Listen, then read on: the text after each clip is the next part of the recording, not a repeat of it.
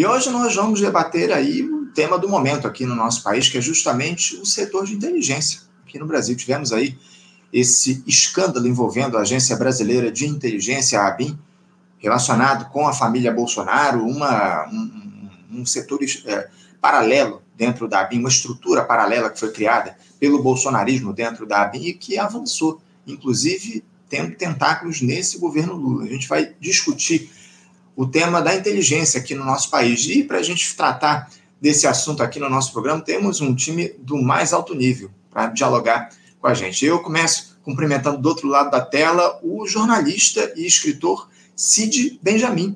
Cid Benjamin, bom dia.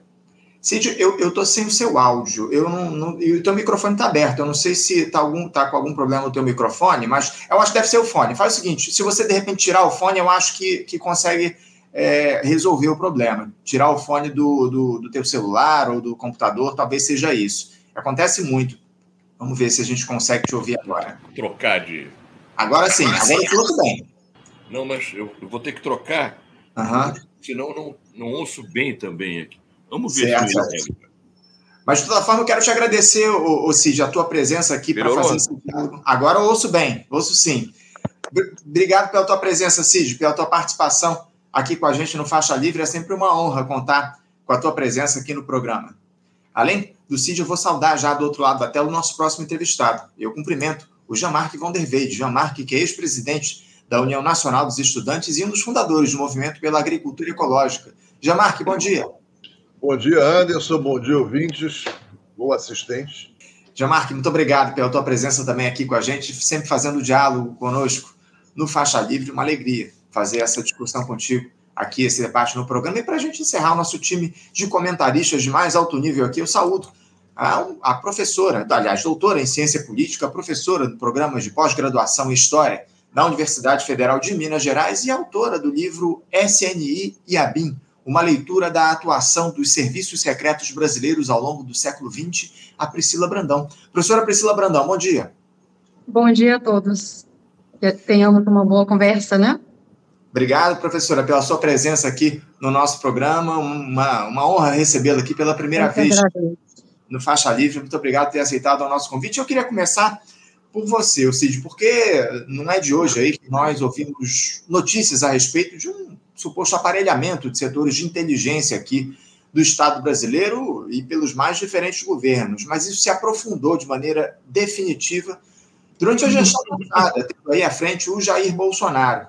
E nos últimos dias, essa operação da Polícia Federal evidenciou um escândalo de monitoramento ilegal de desafetos do ex-capitão, utilizando lá uma ferramenta de espionagem israelense que teria acompanhado os passos de pelo menos 1.500 pessoas, entre políticos, juízes, jornalistas, influenciadores, entre outros. No centro dessa verdadeira organização criminosa, ou seja, estariam Alexandre Ramagem, que foi diretor da ABIN, diretor-geral da ABIN, hoje deputado federal pelo PL aqui no Rio de Janeiro, e Carlos Bolsonaro, filho aí do 02, é, filho 02 do ex-presidente, vereador também aqui no Rio de Janeiro, enfim, apontado inclusive como líder do tal do chamado gabinete uhum. ao longo do governo Bolsonaro. A grande questão, Cid, é que essa estrutura não teria se limitado à administração anterior. As investigações mostraram que até hoje havia tentáculos dessa facção da extrema-direita na atual estrutura da ABIN, com diretores sendo nomeados ou mantidos pelo presidente Lula. Bom, diante de todo esse enredo, das informações que foram levantadas pelo inquérito até aqui e do histórico desse setor no Brasil, Cid, eu queria partir da premissa do nosso debate de hoje. A ABIN pode ser considerada um órgão de inteligência que presta serviços ao Estado brasileiro, à defesa nacional, ou ela é nada mais, nada menos que uma agência destinada essencialmente à perseguição política? Para além da BIM, a inteligência de fato do Estado brasileiro para defender os interesses nacionais do sítio. Fale um pouquinho a respeito disso para a gente, por favor. Você, inclusive, foi alvo do SNI durante a ditadura civil-militar, né, Cid? Bom dia, Anderson. Bom dia, colegas aqui de, da mesa. O problema não é só com a BIM. O problema é que há determinados segmentos sensíveis, vou usar essa expressão, do Estado brasileiro, que continuam nas mãos do, do, ou de bolsonaristas ou de segmentos comprometidos com a ditadura militar. É, você vê, por exemplo, que esse, essa ferramenta israelense de espionagem, ela, o resultado desse trabalho fica armazenado onde? Em Israel. É, é uma coisa absurda, quer dizer, a troco de quê? Que um órgão de inteligência do Estado brasileiro vai armazenar o seu trabalho num outro país, independentemente de que seja um país hoje que é o maior gangster do, do, do, do, do mundo, que é Israel. Mas, independentemente de ser Israel, é um escândalo, não tem que fazer. Agora, isso não se, não se vê só, essa questão, esse prurido em mexer com essas coisas, não se vê só na área de inteligência. Aí é um exemplo gritante. Mas se vê nas Forças Armadas. Nas Forças Armadas. Quer dizer, o, o, o, o, o, ministro da Defesa, que é um. O ministério foi criado para garantir e consolidar a, a, a, supremacia e o mando do governo civil sobre as Forças Armadas. Esse ministro da Defesa, que eu não conheço pessoalmente, só pela sua ação como homem público, ele é muito mais um preposto dos generais é, do que propriamente um representante do governo. É, e assim mesmo, ele, ele mesmo admite que é isso, etc. Nós temos aí, nós, se se comparar com a ditadura, claro que nós demos passos adiante. O próprio governo Lula, com todos os problemas que tem, ele cumpriu uma função importante, que era é, é, conseguir barrar a possibilidade de um segundo mandato de Bolsonaro. Agora, a questão das Forças Armadas é algo que está se devendo ao país. Dizer, nós saímos da ditadura e não foi travado um debate sobre o que, que são Forças Armadas no regime democrático. Entende? É um debate importante que se trave. Entende? O, as Forças Armadas, o Exército, não são propriedade dos atuais generais, almirantes e brigadeiros. Entende? O, a, a formação dos novos oficiais é um tema que tem que ser discutido pela sociedade e não, não tem que ficar restrito aos altos escalões das Forças Armadas.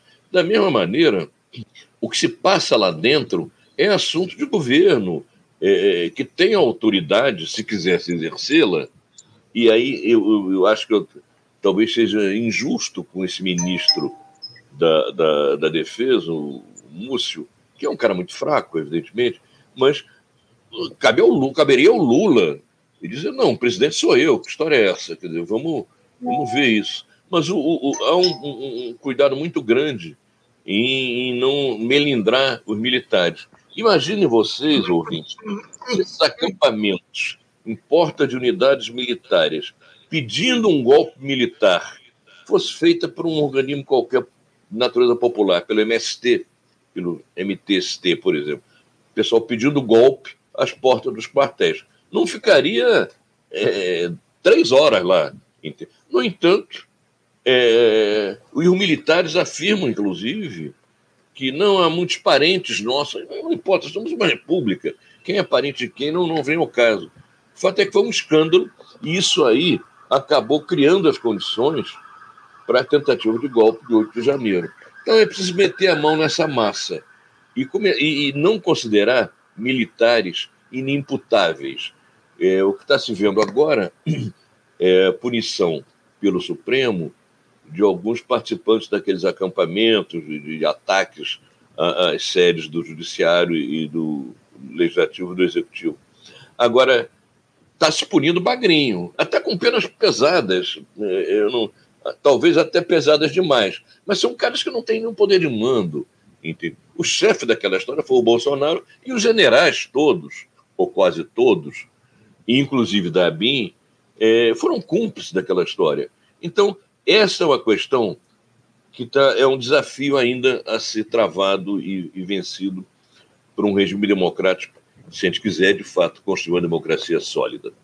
Sem dúvida, a gente quase que diariamente aqui no programa cobra punição aos militares envolvidos naquela tentativa de intentona lá no 8 de janeiro, e não só, né, Cid? Todo, tudo que foi provocado pelas Forças Armadas ao longo da gestão Bolsonaro. Tivemos aí o, o ministro Pazuello no, no, comando da saúde aqui no nosso país, levando à morte de centenas de milhares de pessoas a partir daquele absurdo que foi a não compra das vacinas a tempo. Tá? dos brasileiros. Isso para citar apenas um dos casos. Né? Os militares estão envolvidos em uma série de atrocidades aqui no Brasil ao longo da gestão Bolsonaro. Mas eu queria passar a palavra agora para a Priscila. Priscila, você que se dedica aí ao estudo do setor da inteligência aqui no nosso país há anos, como é que enxerga, como é que se enxerga a BIM e a estrutura desse órgão? E como é que a legislação brasileira trata o setor de inteligência aqui no nosso país? Fala um pouquinho a respeito disso, por favor. Bom, bom dia, né? Todo mundo que está ouvindo. É, são é, com a fala do Cid anterior, são tantas coisas que eu gostaria de abordar que, que ficar só na questão da BIM é extremamente complicado. Bom, a BIM, ela, ela, na verdade, ela foi criada por meio de uma medida provisória ainda em 1994, é, pelo 95, perdão, pelo Fernando Henrique, por medida provisória. E na época isso gerou uma, uma revolta. Não vou falar muito grande, não, porque político não está muito preocupado com isso, né? Mas houve uma revolta no sentido de como você cria um, um, um órgão desse de Estado tão importante sem passar por um debate pela sociedade. E o que ocorreu? Ele retirou a medida provisória, enviou um projeto. Normalmente, todos os órgãos vinculados ao poder coercitivo, seja a reforma das Forças Armadas, qualquer alteração, segurança pública, elas são iniciativas do legislativo com baixíssima participação são iniciativas do executivo com baixíssima participação do legislativo. Por quê? Porque é uma área que não dá voto. Ninguém vai ganhar voto porque reformou a BIM. Ou reformo a BIM ou, ou invisto na construção de uma ponte, de um hospital. O que, que eu vou fazer? Eu vou lá para a ponte. Então, acaba sendo uma iniciativa do executivo que, naquele momento, reflete a disputa de interesses envolvidos. Então, a, a, o próprio resultado da ABIN ele está vinculado à atuação do Alberto Cardoso naqueles anos, o general Alberto Cardoso, que foi o fundador do GSI, que vai acumular muito poder durante o governo Fernando Henrique, e ele que vai ser o principal articulador dessa legislação, uma legislação é, pífia, muito ruim. A legislação que criou a BIM antes da aprovação mesmo, eu, eu essa pesquisa minha sobre a BIM, ela é de 1999, né? Na verdade, quando estava sendo criada a BIM. Eu defendi essa dissertação de mestrado em 2000. Eu me lembro eu perguntava assim, mas é, não está muito amplo, não está muito vago o que, que a BIM vai fazer, o que, que esse sistema vai fazer, e a resposta dele era que ao longo dos anos, esse sistema iria definindo contornos. E efetivamente, né, naquele momento, começo dos anos 2000, eu e o CEPIC, nós trabalhamos juntos, né, desde, desde então, nós tivemos um otimismo quando foi criado o CINT, que era o Sistema de Inteligência de Defesa, foi em 2002, e em 2005 foi criado o Sistema de Inteligência de Segurança Pública, que era o CISP. Então, parece que começava a haver contornos em relação a esse sistema. Só que existem problemas é, estruturais muito graves, porque na 9883, que cria a BIM, define a existência de um sistema, define quais os órgãos o compõem de forma compulsória. Polícia Federal, Polícia Rodoviária Federal, é, serviços de inteligência das Forças Armadas, é, COAF, mas não diz como, é, a, BIM como órgão central, mas não diz como é, será articulado esse fluxo informacional. Por quê? Porque esses órgãos não são subordinados à BIM. Então, na prática, ninguém tem obrigação nenhuma de passar informação para a BIM né? Essa que é a grande questão.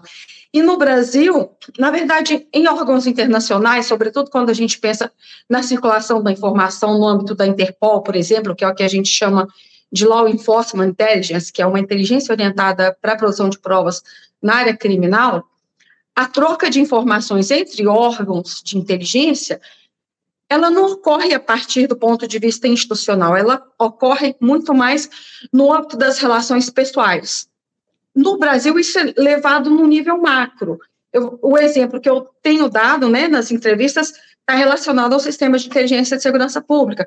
Se eu sou um policial civil é, de Minas Gerais, da área de inteligência, e preciso de uma informação da Polícia Civil da Bahia, e aí eu estou falando de governos que no âmbito político não dialogam bem, haverá necessariamente uma má vontade nessa resposta. Eu vou fazer um pedido de busca, que é o canal institucional, eu aqui de, de Minas vou pedir para a Bahia, e a Bahia fala assim, não, não estou afim de responder. Ele vai responder pro, por meio de um protocolo, olha, a gente não tem essa informação.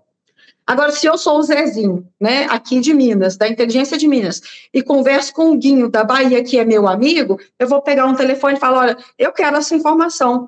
Eu vou receber essa informação.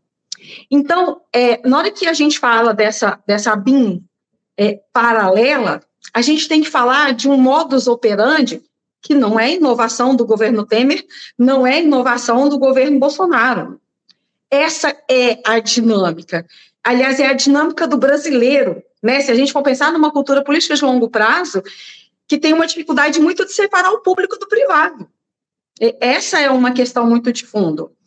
É, então, é, então e aí uma coisa que eu estou batendo muito, a gente não pode falar em ABIM paralela no governo Bolsonaro. A BIM paralela foi uma expressão que o Bebiano usou naquela entrevista do Roda Viva mas aquela máquina que estava funcionando em termos de espionagem, com um software que permite, por enquanto, a gente só sabe desse software. E é muito provável que existam outros que ainda não chegaram a público, porque esse software israelense ele só permite te identificar a localização das pessoas. Ele não faz interceptação telefônica, ele não está escutando o áudio de ninguém. Ele quem está encontrando com quem, quem está fazendo o quê. É isso que ele sabe. Mas essa atuação, ela estava subordinada ao Ramagem, ao Heleno e ao Bolsonaro. A gente tem três níveis hierárquicos aí. Isso aí não era paralelo. Você tem a Agência Brasileira de Inteligência, sob o comando do Ramagem, fazendo esse tipo de atuação ilegal. Entendeu? Agora, na hora que o Ramagem sai, muda de governo, ele leva um computador da BIM, que ele fala que deu baixo, aí ele é prática de peculato, e aí sim, se eles estão recebendo a informação, aí a gente está falando de um mecanismo paralelo, paralelo. Só que vamos pensar lá no regime militar, o que, que as pessoas falavam dos órgãos de repressão? Que eram um mecanismo paralelo, só que subordinado ao Orlando Geisel, que era um ministro do Exército na fase mais trevosa da perseguição, se a gente for pensar, quando foram criada, quando foi criado o CICEGINT, que era o Sistema de Segurança Interno, foram criados os dois os doicoides, isso tudo estava sob a supervisão do Orlando Geisel, que batia a cabeça com os órgãos de inteligência de informação da Marinha Aeronáutica, porque eles não necessariamente tinham que prestar contas é, para um ministro do Exército. Você tem uma cadeia hierárquica para. Aí sim, o mesmo poder do ministro do Exército era da Marinha. E, como eu já falei muito, eu posso fazer só uma observaçãozinha ainda. À vontade, à vontade. Tá. Vocês falaram a, a questão da nuvem aí, dessas informações estarem é, em Israel. Nós temos um outro precedente que é muito gravíssimo. No fim da Guerra Fria, quando a CIA precisava de um novo inimigo para a manutenção né, daquele patamar de orçamento dela, ela precisava de novos inimigos. E aí, a, a, naquele momento, 1989, a bola da vez foi o narcotráfico. E aí ela passou a treinar policiais é, em vários países né, latino-americanos. Aqui no Brasil, houve dois projetos, um deu ensejo à criação do CDO, que era o Centro de Dados Operacionais, e o outro que era o GISE, Grupo de Investigação Sensível. O GISE aconteceu em toda a América Latina, você vai ter GISE em vários países. Mas o CDO, ele não tem nenhum tipo de respaldo em termos de acordo internacional. A CIA, ah, no limite, ela já tinha criado 15 escritórios dentro do Brasil, com os computadores americanos, com o, todo o financiamento americano, como não tinha acordo, isso chegava aqui em mala com dólares, que era entregue para Romeu Tuma, depois vai ser entregue para Daniel Lorenz. E aí vamos falar em soberania. A, a CIA tinha informação, acesso a toda aquela informação que estava sendo produzida. E é muito interessante que, é, para é, treinar esses policiais federais, foi um grupinho, uma elite da Polícia Federal que foi preparada. Eles recebiam dinheiro por fora, um salário por fora da, da CIA, eles eram o primo rico dentro da Polícia Federal. Eles tinham que passar pelo polígrafo. O polígrafo é um detectador de mentiras. E o discurso naquele momento era que, como é uma área muito sensível, a área de inteligência, que era preciso é, trazer para dentro desse sistema pessoas confiáveis. Não, na verdade, o polígrafo ele estava tentando identificar, do ponto de vista psicológico, quem seria dócil ou não aos interesses da CIA. Né? Então, a gente tem um precedente muito grave. E aí, quando isso estourou, que foi em 2000, 2001, entrou em ação a SECAI, que é a Comissão de Controle da Atividade de Inteligência, que é uma coisa muito séria que a gente tem que discutir. O que o único, olha, mídia, eleições, TCU, ou seja, várias instâncias elas são capazes de implementar algum tipo de controle sobre a atividade de inteligência. Mas efetivamente é só o Congresso Nacional por meio da SECAI. Por quê? Porque os membros da SECAI, eles têm credencial de acesso irrestrito. Não existe segredo para esses membros. Entendeu? Então, assim, ah, é top secret. Não interessa. Esses caras têm acesso a qualquer lugar dentro da agência e a qualquer informação. Só que, assim, é, é composto pelo, pelo líder da, da Comissão de Relações Exteriores e Defesa Nacional da Câmara, do Senado, líder da maioria, líder da minoria, são 12 deputados ao todo. Gente, são pessoas que já estão extremamente ocupadas com várias outras coisas e que não têm um investimento nessa área, né? Então, quando eles fazem uma sabatina, ah, teve um problema com as urnas eletrônicas, igual foi no caso, o Jobim uma vez deu esclarecimento sobre as urnas eletrônicas. Eles escutam, tá bom, obrigado, beleza. Não tem capacidade. E sem contar que hoje quem está na SECAI é o Ramagem e o Eduardo Bolsonaro. Eu né? acho que isso é muito, né, o, o, Priscila, a respeito do que, esse, do que essa SECAI aí tem a, a oferecer para o Estado brasileiro. Eu, eu vou passar a palavra, desculpa até te interromper, Priscila, e aproveitar. Não, já parei. A tua, inclusive, eu queria aproveitar a deixa que você me deu no início da tua fala. A gente, como a gente está no debate, vocês fiquem à vontade para fazer interrupções nas falas uns dos outros, para fomentar a discussão. Eu só me dou o direito aqui de indicar o nome de quem está falando para depois quem vai ouvir o nosso debate pelo nosso podcast. Mas eu vou passar já a palavra para o Jamarque, para ele, enfim, é, abordar todas essas questões aí que, que foram trazidas tanto pelo Cid como pela professora Priscila, enfim. Queria que você falasse também sobre esse escândalo da BIM, Jamarque, se é algo que surpreendeu nessa estrutura paralela e que, na verdade, não tem nada de paralela, como a própria Priscila trouxe aqui, é, utilizava-se a estrutura oficial da BIM para alimentar é, de informações sigilosas o bolsonarismo. É, como é que você vê esse escândalo e o setor de inteligência aqui no nosso país, Jamarque? Bom, mais uma vez, bom dia. Vocês estão me escutando? Ouço bem. Tá, tudo, mais uma vez, bom dia a todo mundo que está nos assistindo. Né? E agora só saudar a Priscila e o, e o Cid, que eu não tive oportunidade de fazer antes. É um prazer estar com vocês aqui. E um prazer enorme, Priscila. Você que eu não conhecia, o Cid é meu amigão de 40, 50 anos. Você, certamente, 40, 50 anos atrás, você não era nem nascida. Então... Eu já era, hein? Mas, de qualquer forma, foi muito interessante a sua exposição. Eu não sou um especialista dessa área, né? eu sou um observador político da cena política em geral, é, com algumas preocupações sobre a questão de segurança, sobre a qual escrevi o ano passado, mas mais particularmente sobre as manifestações da, do, do problema de segurança da, da Amazônia, né, que é o, o, o, fato de você ter, ter naquele espaço, naquele território enorme, uma ausência, um vácuo né, sistema de segurança do, do próprio Estado, quer dizer, do exercício do poder do Estado. Então foi por aí que eu emburaquei na discussão, tive vários debates com o pessoal da Polícia Federal, né, que tinham atuado nessa área.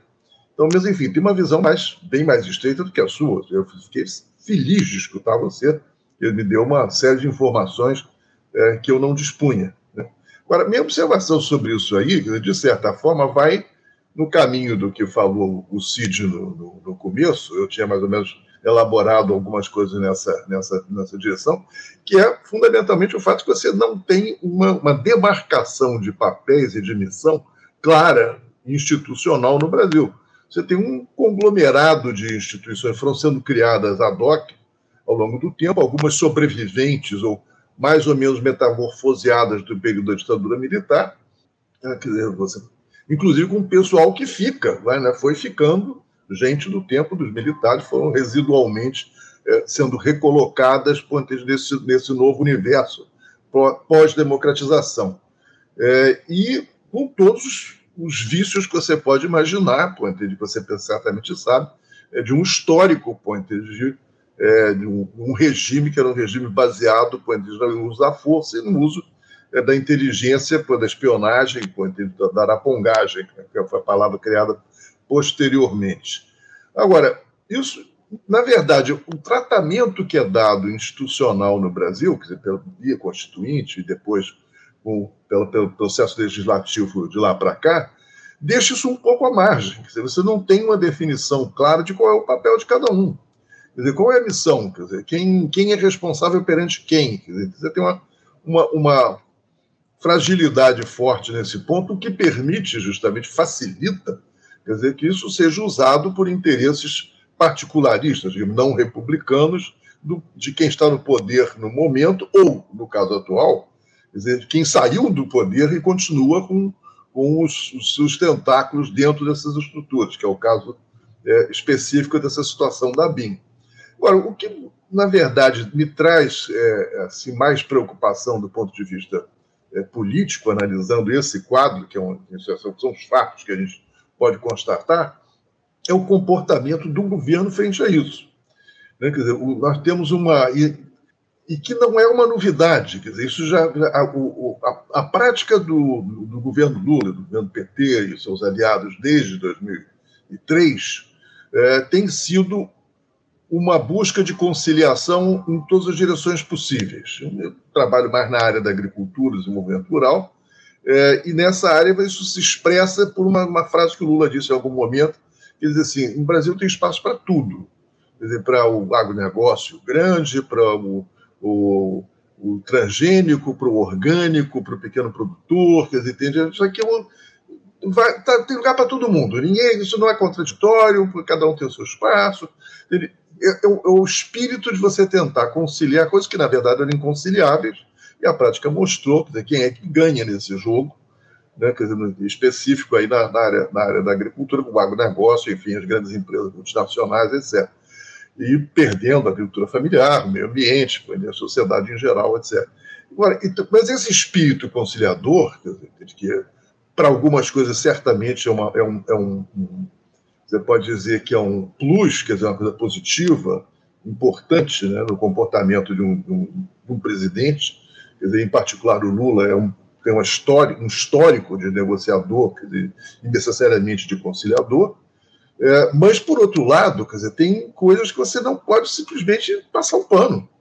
Dizer, você tem que sentar e cortar o bolo, quer dizer, tem que enfrentar, quer dizer, ou, ou, ou como se dizia na França, cortar o abscesso.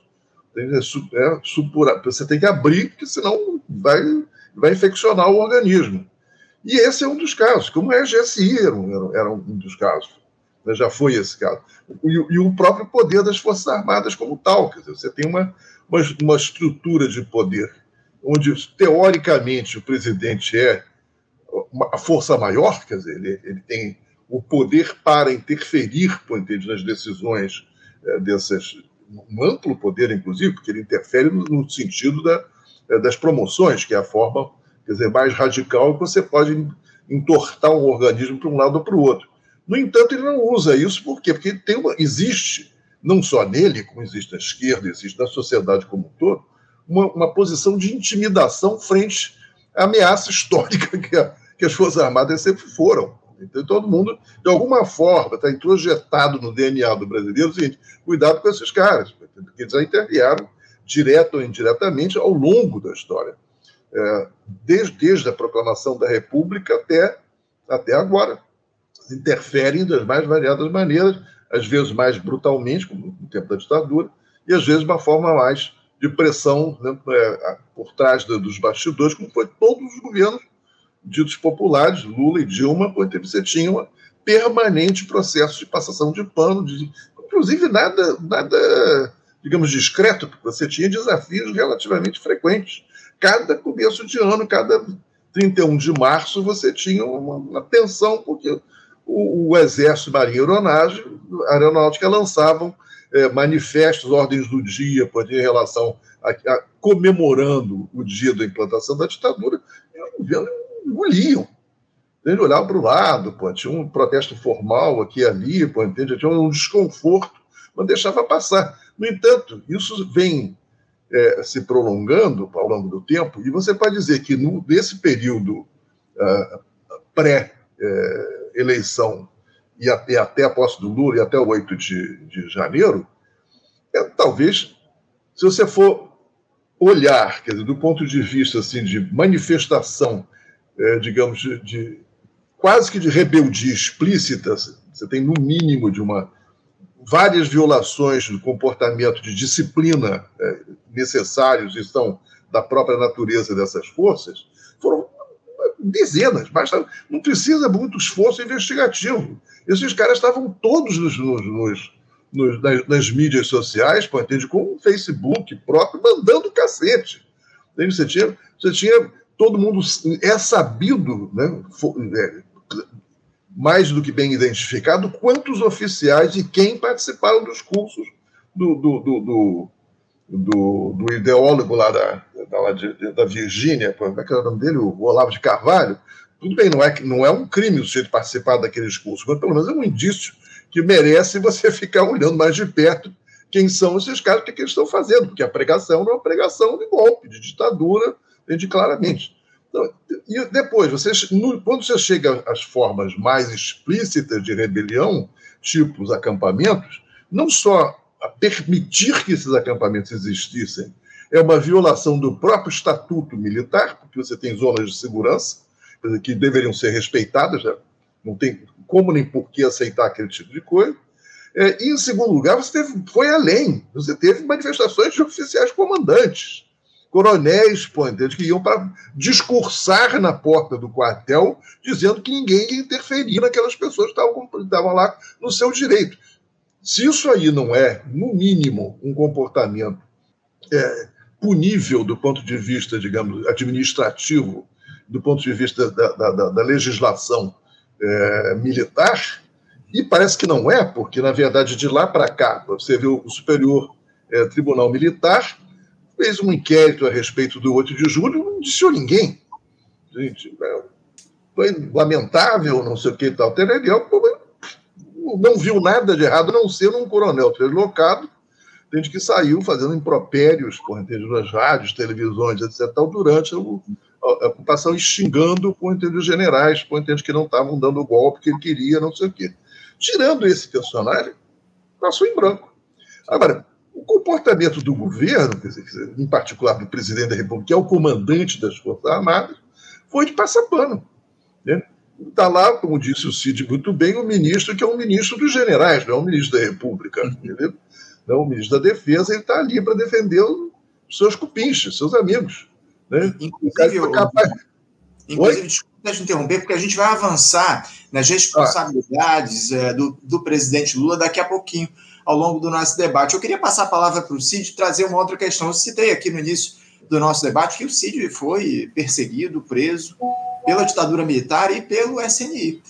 Cid, a gente pode dizer que os setores de inteligência no Brasil, eles hoje são uma herança maldita deixada pela ditadura civil-militar? Os métodos do Serviço Nacional de Informação, o SNI, seguem até os dias atuais, adaptados à nova dinâmica social, pelo que você observa? Fala um pouquinho a respeito dessa conexão entre a ditadura e o setor de inteligência no nosso país, por favor.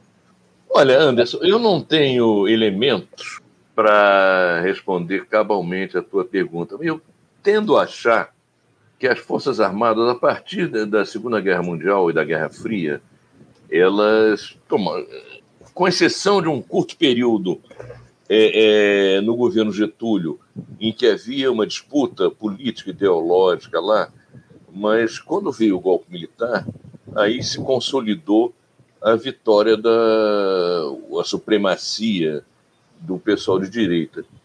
Antes mesmo da, da implantação da ditadura, os setores de inteligência é, já estiveram na mão da direita, sempre. É, porque é um setor sensível e é um setor, um setor que, que os próprios governos preferem não, não se meter muito. Tive um exemplo nos Estados Unidos, Edgar Hoover, no, no, no FBI, FBI ou FBI, como queiram, eu prefiro falar SBI, ele, ele vinha presidente, saía presidente, ninguém tirava o cara dali, porque ele tinha informações sobre a vida de todo mundo. É, Então, esse é um setor, é, é um setor sensível e que serve para. A gente sabe que durante a ditadura, por exemplo, as fichas do, do SNI, o levantamento que eles faziam, serviam inclusive para chantagear pessoas, até mesmo altos eh, militares. Generais estavam querendo, enfim, concorrer à presidência, aí levantavam, ah, você tem essa amante, não sei das quantas, isso vem à tona e tal. Enfim, é, é, o Lenin, em 17, quando houve a Revolução Russa, houve a necessidade da, do novo poder criar um setor de inteligência, equivalente a isso. E o Lenin tem uma frase, pelo menos eu li que teria sido assim, que ele disse: oh, isso é um setor, muito sensível. Eu acho que o único de nós que pode levar isso aí sem atropelar é o Dzerzhinsky, porque ele é um santo. Porque botar pessoas que não são santas nessa coisa, o cara acumula um poder e, e, e vai ser o maior, um grande problema.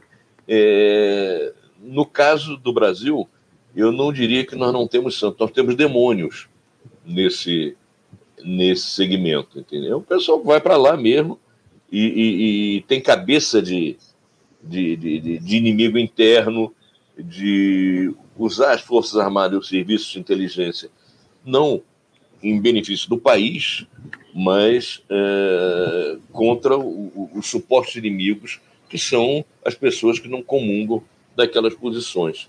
É, então, esse, esse é um exemplo, a questão dos serviços de inteligência, que eu acho que fica muito patente a necessidade de você, ao mudar o governo e ao mudar a orientação, você fazer uma limpa.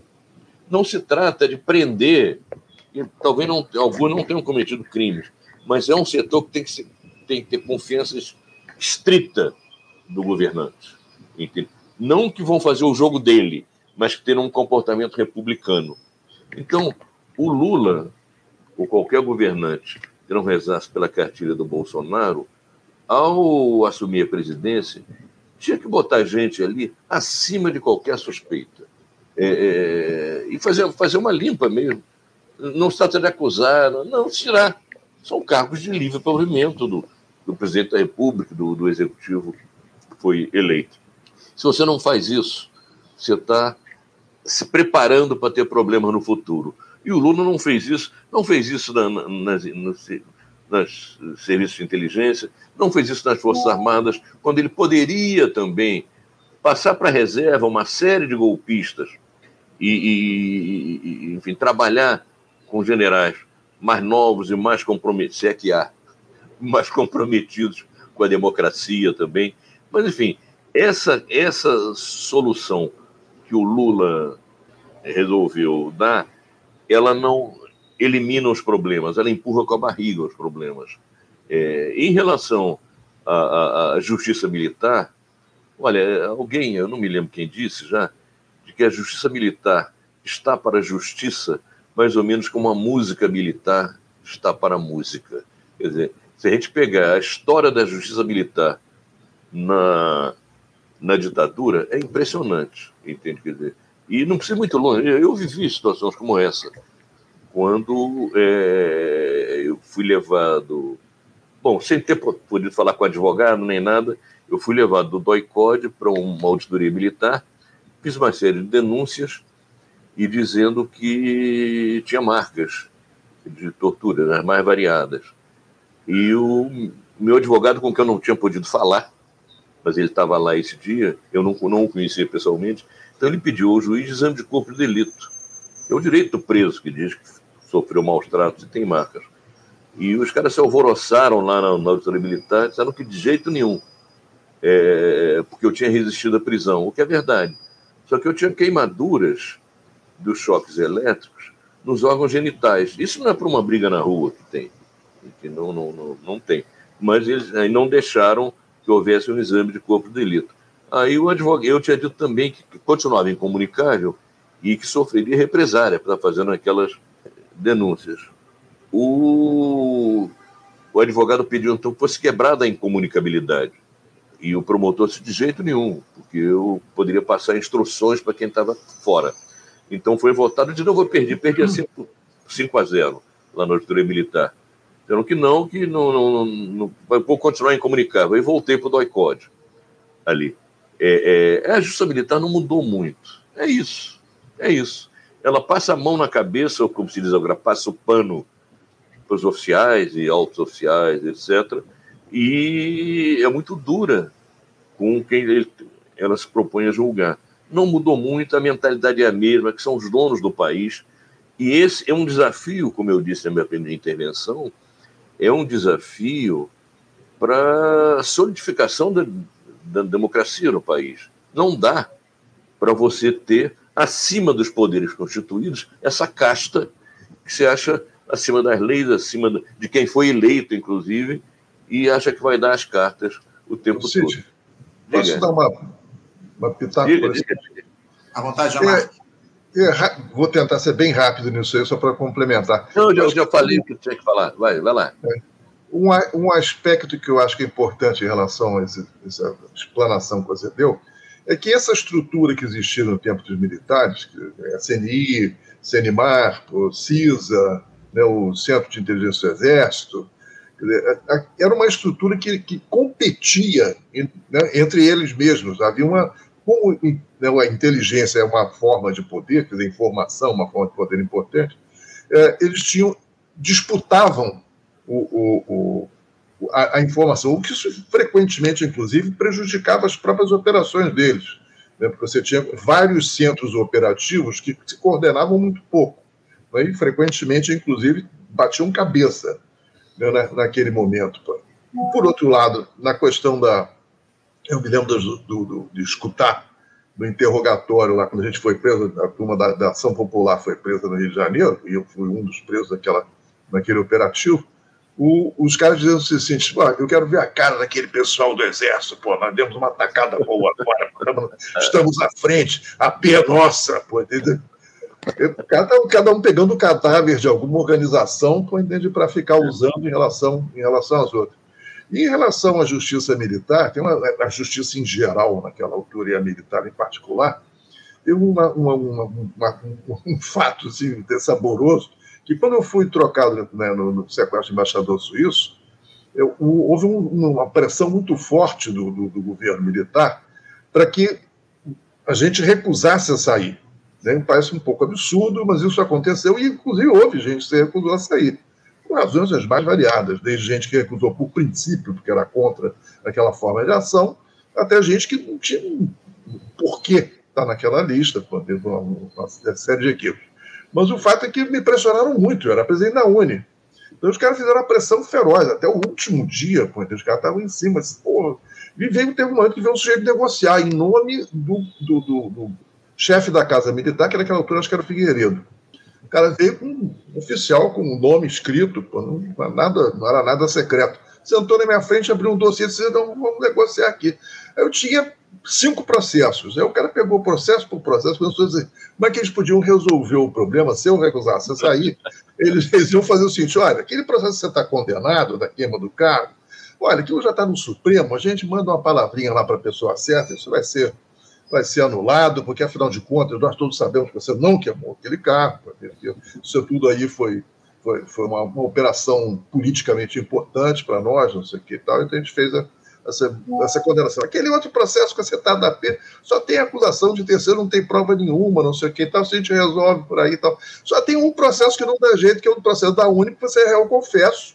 Você diz que é presidente da Uni mesmo, faz afirmações pô, políticas, então você vai ser, aí você vai ser condenado. Mas a gente, pô, você já está um ano e meio preso, você fica mais seis meses, depois você sai em em liberdade né, provisória e você pode voltar para sua vida, para sua faculdade, e tal, tal, pode fazer política no MDB, né, no Partido Legal, lá da, consentido pela, pela ditadura. Então, os caras tinham um controle, pô, entende, da chamada justiça absolutamente total. Sabe? A gente anula isso, fecha aquilo, para aquele outro troço, civil e militar.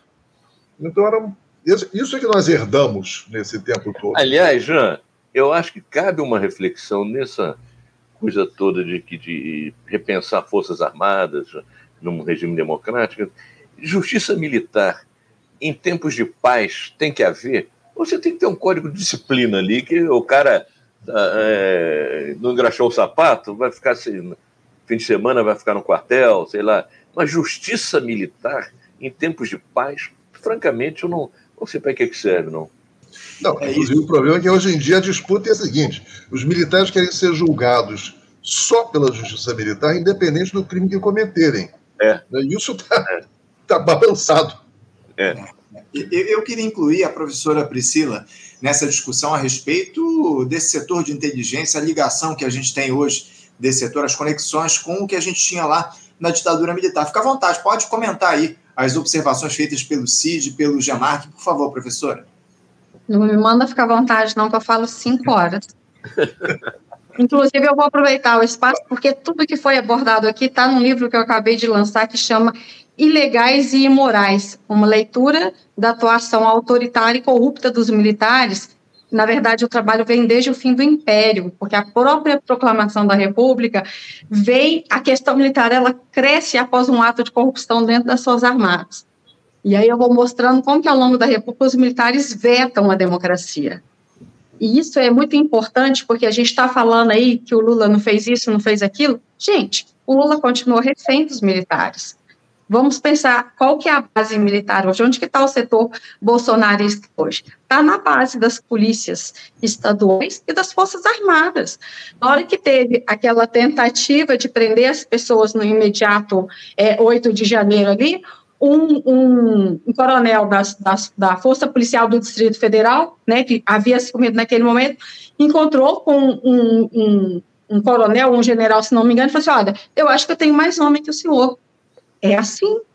É assim. O grande problema do Brasil, sabe onde? Além do brasileiro, é da cultura. Essa cultura nossa, gente, não é, essa cultura não é só de militar. De alguma forma, todos nós, em alguma medida, manipulamos esse tipo de, de estratégia, né, dessa coisa do público do privado, do autoritarismo. Do, é, o nosso grande problema, ela está na lei de anistia de 1979.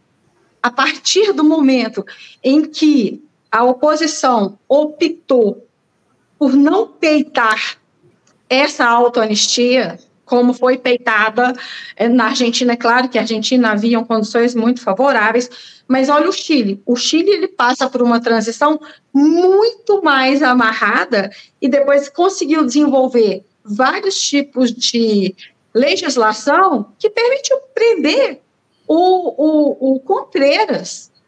Contreras foi o cara, ele foi o organizador da Operação Condor, o Manuel Contreras, que primeiro era coronel, depois se tornou geral, general no governo chileno, ele que foi o responsável pela pela, pela DINA, que foi o maior, assim, as atrocidades cometidas pela Direção Nacional de Inteligência, que era o caso da, do Chile, assim, eles conseguiram prender essas pessoas. No Brasil, não houve nenhum movimento. No Brasil, a gente começa a democracia com outro golpe. Porque vocês devem se lembrar que quando Tancredo morre, Sarney não era vice. Quem definiu que o, o Sarney ia assumir foi um general. Então, o que, que a gente faz agora, na hora que o pessoal do PMDB estava debatendo? Não, agora quem assume é o Sarney. Ponto. É, durante todo... Era o Ulisses. Era o Ulisses que tinha que ter assumido. O Ulisses Guimarães é que tinha que ter assumido. É. Você tem uma reuniãozinha que ocorre no hospital quando o Tancredo está tá internado e está todo mundo ali concordando, olha, vamos assegurar a transferência do poder a qualquer custo. E a gente está arcando com esse custo até hoje. O Lula, em 2004, vocês não vão se lembrar, mas a SECOM divulgou uma, a Secretaria de Comunicação do Exército divulgou uma nota falando que o que aconteceu durante a ditadura militar foi necessário. Isso sem perguntar para o Viegas, que era o ministro da Defesa. Sabe qual é o final dessa história? O Viegas é derrubado. Na hora que o Viegas tenta repreender a SECOM, quem cai é o Viegas. E o Lula coloca o José Alencar, que era vice-presidente. Olha o prestígio que as Forças Armadas ganharam. Em 2009, o Lula tentou criar a Comissão Nacional da Verdade. Os três comandantes militares falaram assim: se você criar, a gente renuncia. Um ano antes do processo eleitoral, o que, que o Lula faz? Nada, guarda tudo na gaveta. A gente está falando que o, o, Exército, as Forças Armadas hoje, elas estão desprestigi desprestigiadas do ponto de vista político, é uma leitura nossa, de uma esquerda, uma coisa mais elaborada. Agora, a base desses órgãos, esses generais ainda têm toda a base. Hoje, para vocês terem ideia, gente, o, o atual comandante do Exército, tá? O atual comandante do Exército, ele, em 2014, porque a Dilma peitou o processo e criou, instalou uma Comissão Nacional da Verdade pífia, porque apesar de ter trazido a verdade, que não é pouca coisa, muito da verdade, muita coisa não veio, não julgou ninguém, não condenou ninguém, não teve nenhum debate mais profundo. O Brasil, qualquer lugar de memória que você quer criar, vem uma tempestade junto, né? É, quando ela peita e solta o relatório, vocês devem se lembrar do bafafá que ocorre no clube militar. Porque o clube militar é a voz do pessoal da ativa que não pode se pronunciar publicamente. E ali é aquele monte de velhinho louco comporando ditadura. A cultura muda os velhinhos, mas a cultura permanece essa. Aí, em 2014, o atual comandante abre as portas da AMAN para o Bolsonaro fazer campanha política dentro da AMAN. Esse cara hoje é o comandante do Lula. Pois é, mas o, ah. o, o, Priscila, o presidente da República não é o comandante em chefe das Forças Armadas? Ele deveria Ele tomar... é o comandante em chefe, só que ele é refém. Ele é refém no sentido de que esses militares podem mobilizar as tropas. Só que as pessoas esquecem que nós estamos atualmente vendo um processo de consolidação democrática dos países ocidentais de uma forma geral. O Brasil faz parte de vários acordos internacionais que, se ele entra num golpe clássico, né, vamos pensar clássico da Guerra Fria, ele é expulso de todos esses acordos e ele não se sustenta economicamente. Mas as pessoas não conseguem ter é, nessa, nesse valor, nessa questão, uma garantia. É igual você falou, todo 31 de março, todo 7 de setembro, todo 15 de novembro, a gente estava todo mundo com medo do que, que ia acontecer no país nos últimos quatro anos. Não é verdade? Então, assim, é, nós continuamos reféns. Nós temos uma lógica que entende que os militares são um poder moderador. Esse é o grande. Alguém né? Na verdade, aqui no Brasil foi o Alfred Stepan, que era um, um brasilianista, que foi o primeiro que inventou essa expressão de poder moderador para os militares na hora que ele estava criticando o texto, ele estava revisionando o texto do, do, Samuel Huntington, que era um cara que estava apoiando os Estados Unidos, um intelectual, é, no sentido de balizar intelectualmente a, as intervenções dos Estados Unidos mundo afora. E aí ele vai falar que as Forças Armadas, se são profissionais, elas não intervêm politicamente. Né? Toda força profissional não pode intervir, a não ser que você tenha uma sociedade imatura e aí você tenha necessidade do Exército intervir. Por quê? Porque o Exército é probo, o Exército é um bom administrador, o Exército parece que veio de outra galáxia. Não é composto de seres humanos. Né? A crença deles é de uma perfeição. E a sociedade perde esse discurso, de modo geral. Então, assim, o, o, o Lula, ele, ele, ele, ele tem que tatear, ele tem que ir tateando em relação a isso porque a crença maior é essa, e os militares também acreditam nisso, né? Essa aqui é a grande questão. Sobre a BIM, é, não há um, um, uma solução de continuidade entre o SNI e a BIM de modo algum, tá? É claro que vai, o modus operandi, muita questão cultural, passa do SNI para a BIM, sim, só que desde 1995 nós temos processos de concurso público e vem entrando uma outra geração. A gente está falando de concurseiros. O cara que entra na BIM hoje, mas se ele for chamado num outro concurso, ele vai. A gente não está falando desses profissionais orientados para o setor de inteligência. É claro que vai ter muita gente que vai chegar lá, que vai, por exemplo, desde o começo, receber aulas de quem vem do sistema de, de, de informações da época da ditadura. Eu vou dar um exemplo para vocês. Quando eu coordenei os trabalhos da doutrina de inteligência de segurança pública, isso foi em 2005, eu tinha acabado de defender minha tese de doutorado. Eu tinha 30 anos, eu chego para coordenar um trabalho com subsecretários de inteligência do país inteiro, homens muito mais velhos, super experientes, e de onde vêm esses homens que têm know-how na área de inteligência em 2005? vem dos boicotes, vem dos órgãos de informações da ditadura. Então, por que, que a doutrina, se vocês olharem a doutrina de inteligência e segurança pública hoje, vocês vão ver que ela não diferencia muito da doutrina de inteligência da época da ditadura, em termos doutrinários. É, informe, informação, apreciação, estimativa. Se vocês forem nos detalhes, vocês percebem que a estrutura mental é a, assim, é a mesma, e isso vai se reproduzindo. Mas vocês, a gente tem outras gerações que têm outras dinâmicas, tá? Então, assim, por exemplo, eu trabalhei com muitas pessoas todo ano na UFMG, é realizado um fórum conjunto com a BIM relativo ao Plano Nacional de Proteção ao Conhecimento. Todo ano a BIM vai lá e ensinar para os professores, olha, vocês estão fazendo pesquisas, essas pesquisas são estratégicas, essas pesquisas podem produzir patentes, como é que vocês vão, produzir, vão proteger essa pesquisa que vocês estão realizando?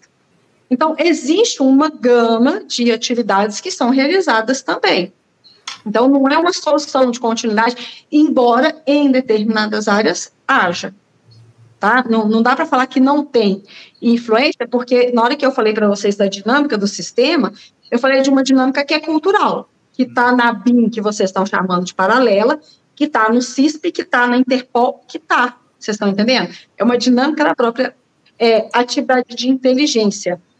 O SNI, Aí, aí eu quero trazer uma informação para vocês. Quando o SNI ele é extinto, ele é extinto pelo Collor, mas ele não é extinto necessariamente como um projeto de reforma para o setor de inteligência, embora tivessem duas pessoas muito elaboradas tratando do debate. O S, quando ele extinguiu, gente, olha que loucura.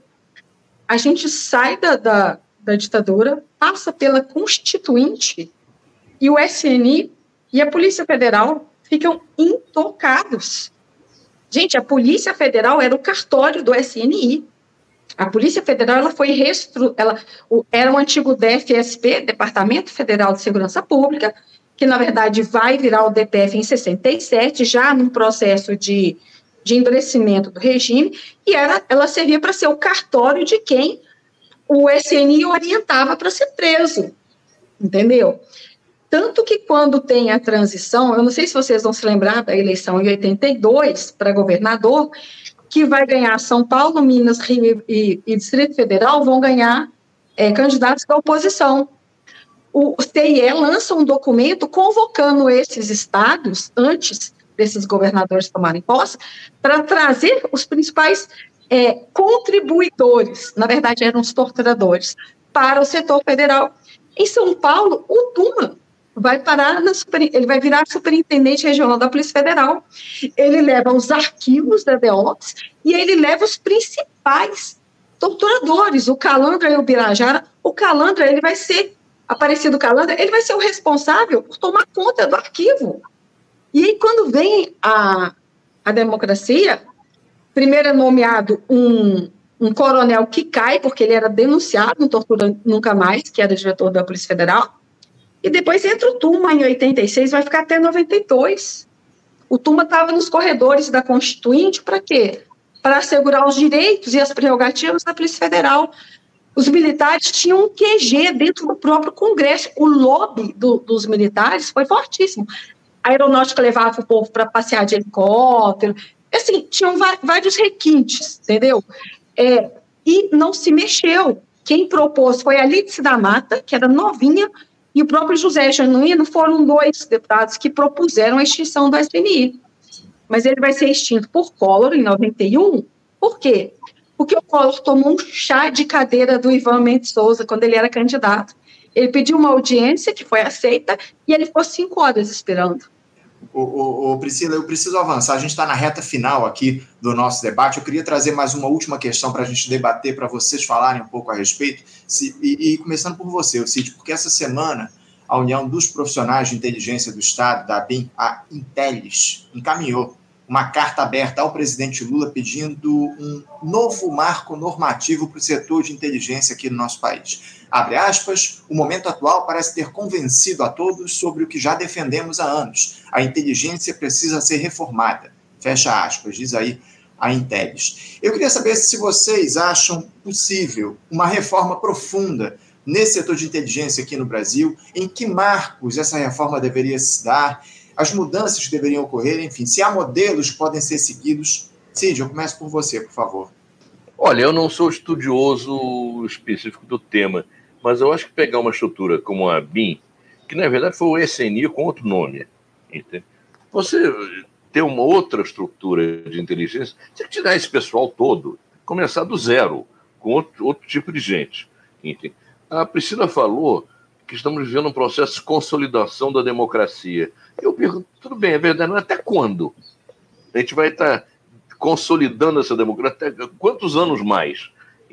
Eu compreendo, inclusive, de que a questão da governabilidade num país como o Brasil é algo que o, executivo tem que, tem que tratar seja na relação com o Congresso, seja na relação com algumas instituições de Estado. Agora, essa é, a busca da governabilidade tem várias uh, formas. É, é, você pode, por exemplo, negociar entre quatro paredes. Você pode, por exemplo, botar uma figura como Múcio no Ministério da Defesa, ele está bus buscando a governabilidade. Ou você pode é, levar essas questões para a sociedade.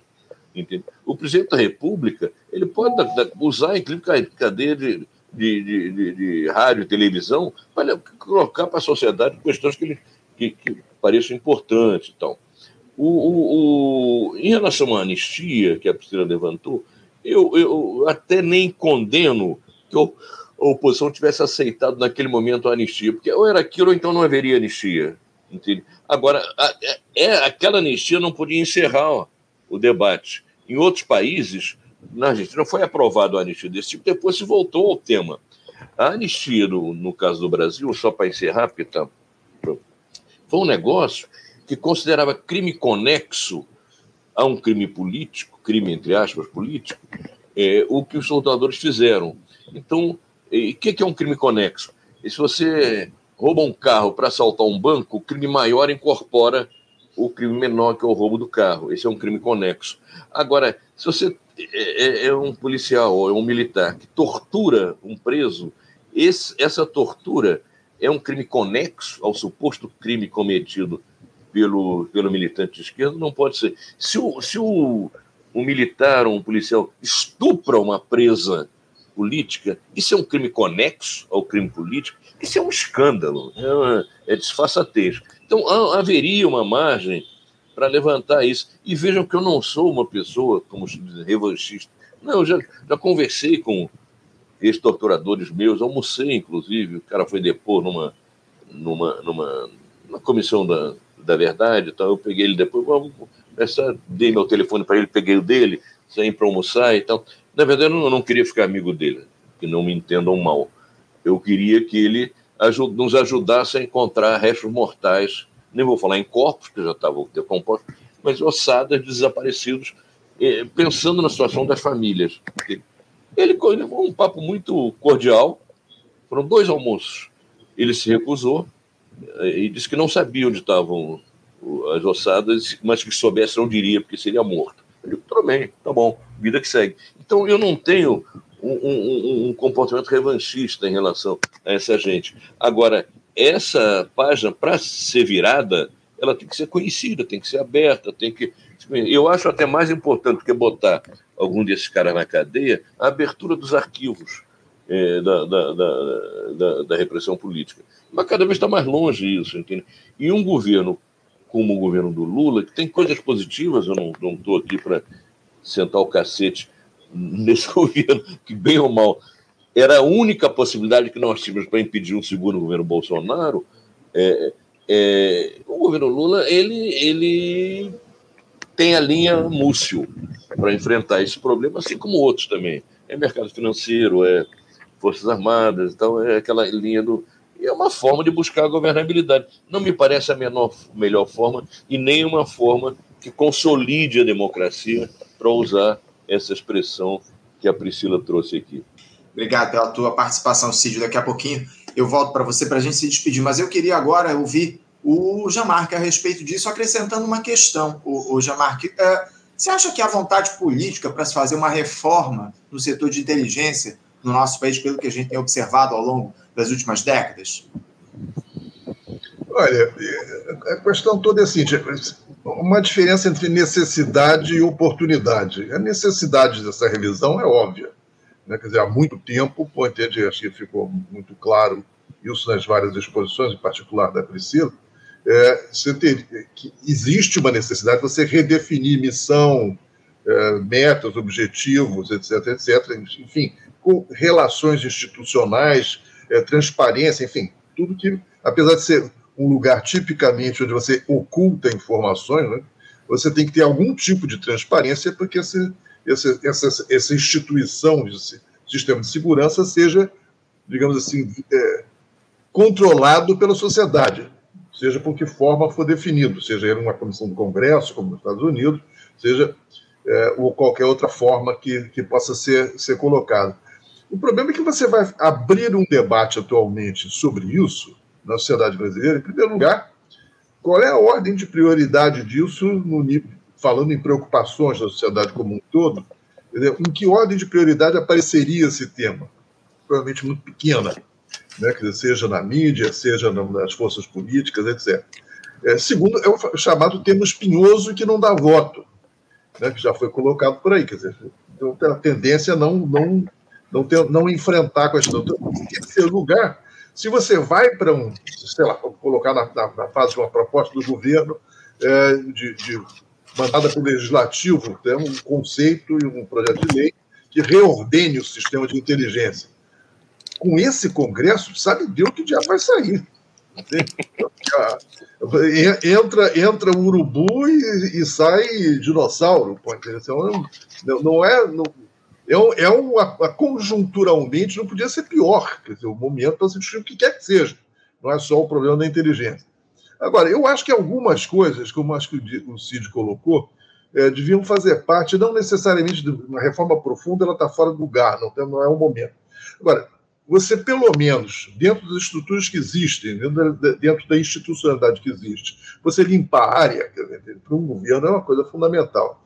É, e do ponto de vista da coisa mais estratégica da relação com as Forças Armadas, que é uma parte do, do, do, do plano de segurança mais específico, eu acho que houve uma oportunidade de ouro está sendo perdida, que foi a grande cagada que a direita, extrema-direita fez com a tentativa de golpe do 8 de, de, de janeiro do ano passado. Porque isso deixou os caras na defensiva. Eles ficaram na defensiva, eles ficaram vulneráveis.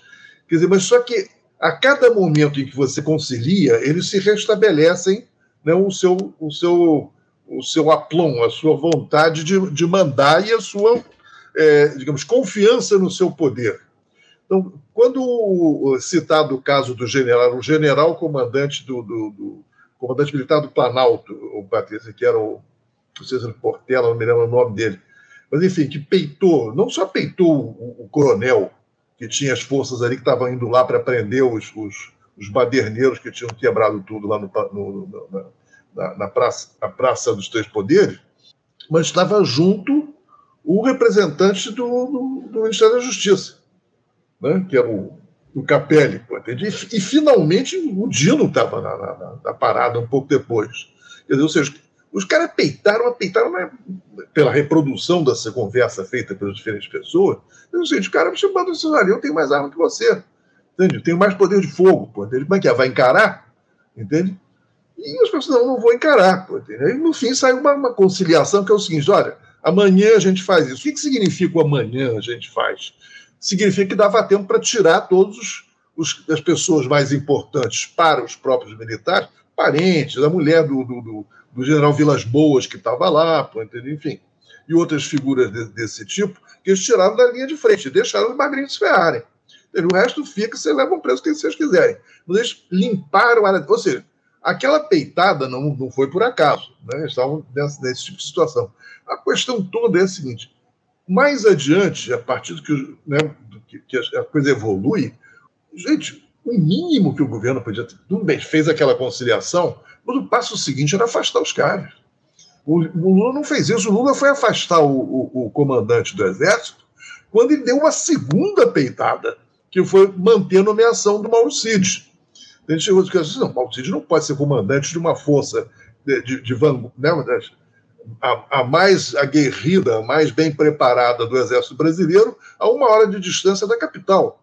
Entendeu? Que não, peraí, alguém deve ter cantado no ouvido do outro, esse cara não pode ser mantido lá. Não, não pode. O cara vai ficar assim. Vai ficar. Aí, nesse momento, eles tiraram o cara.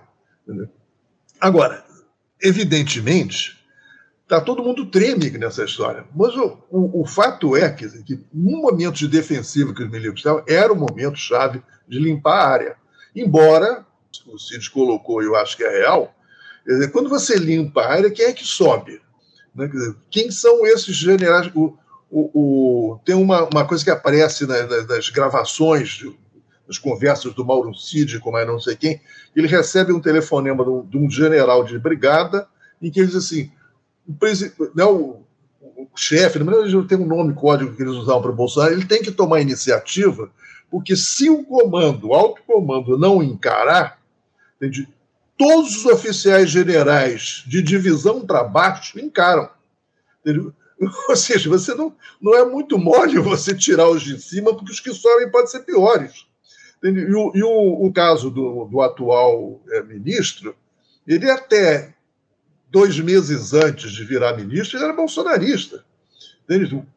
Né, no site dele, nas coisas, ele fazia manifestações para Bolsonaro. O negócio é que ele é um cheiro esperto, e aquele negócio militar não devia fazer política, ele fez.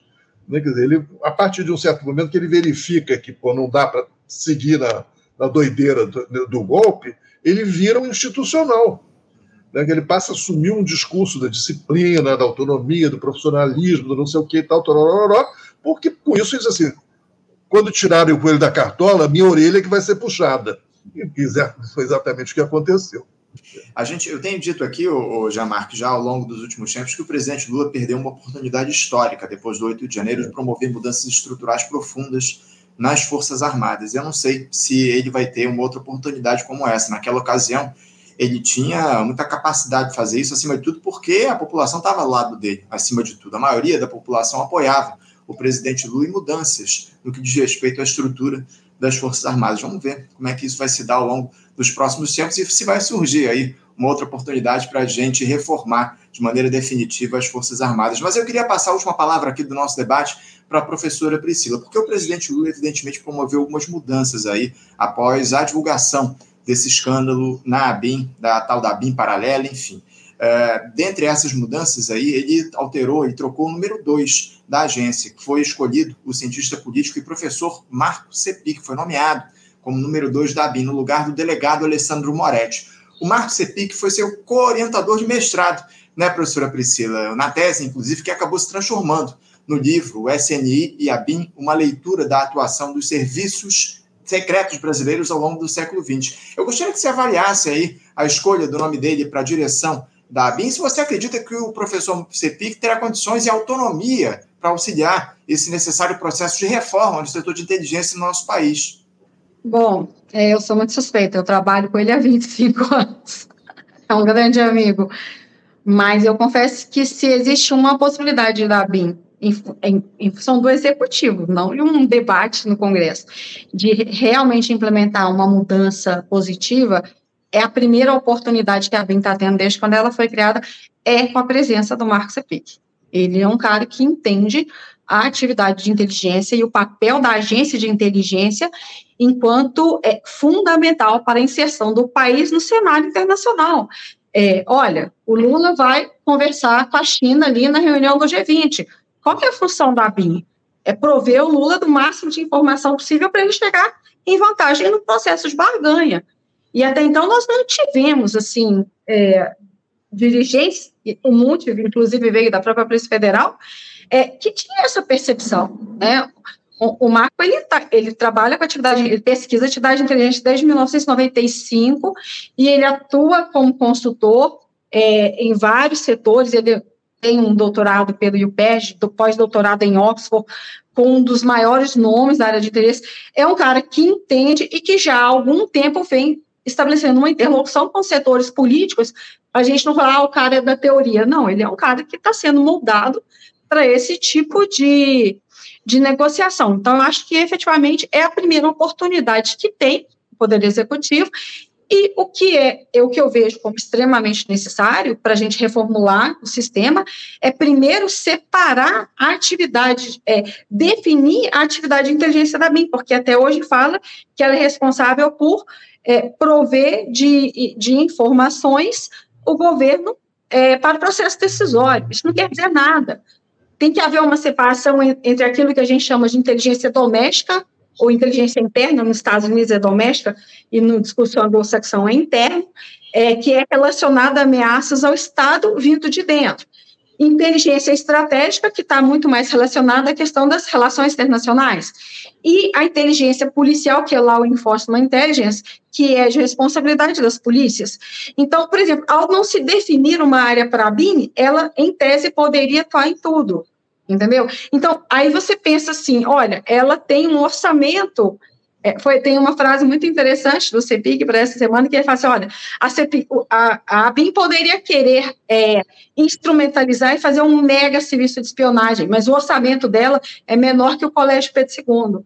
Tá bom, o orçamento é pequeno, mas quando você não sabe o que, que a agência está fazendo, esse orçamento pode ser enorme, você está entendendo? Se for para fazer coisa errada, se você não tem uma transparência, se você não tem um acompanhamento da SECAI, você não sabe o que, que isso pode dar. E aí eu queria destacar duas coisas.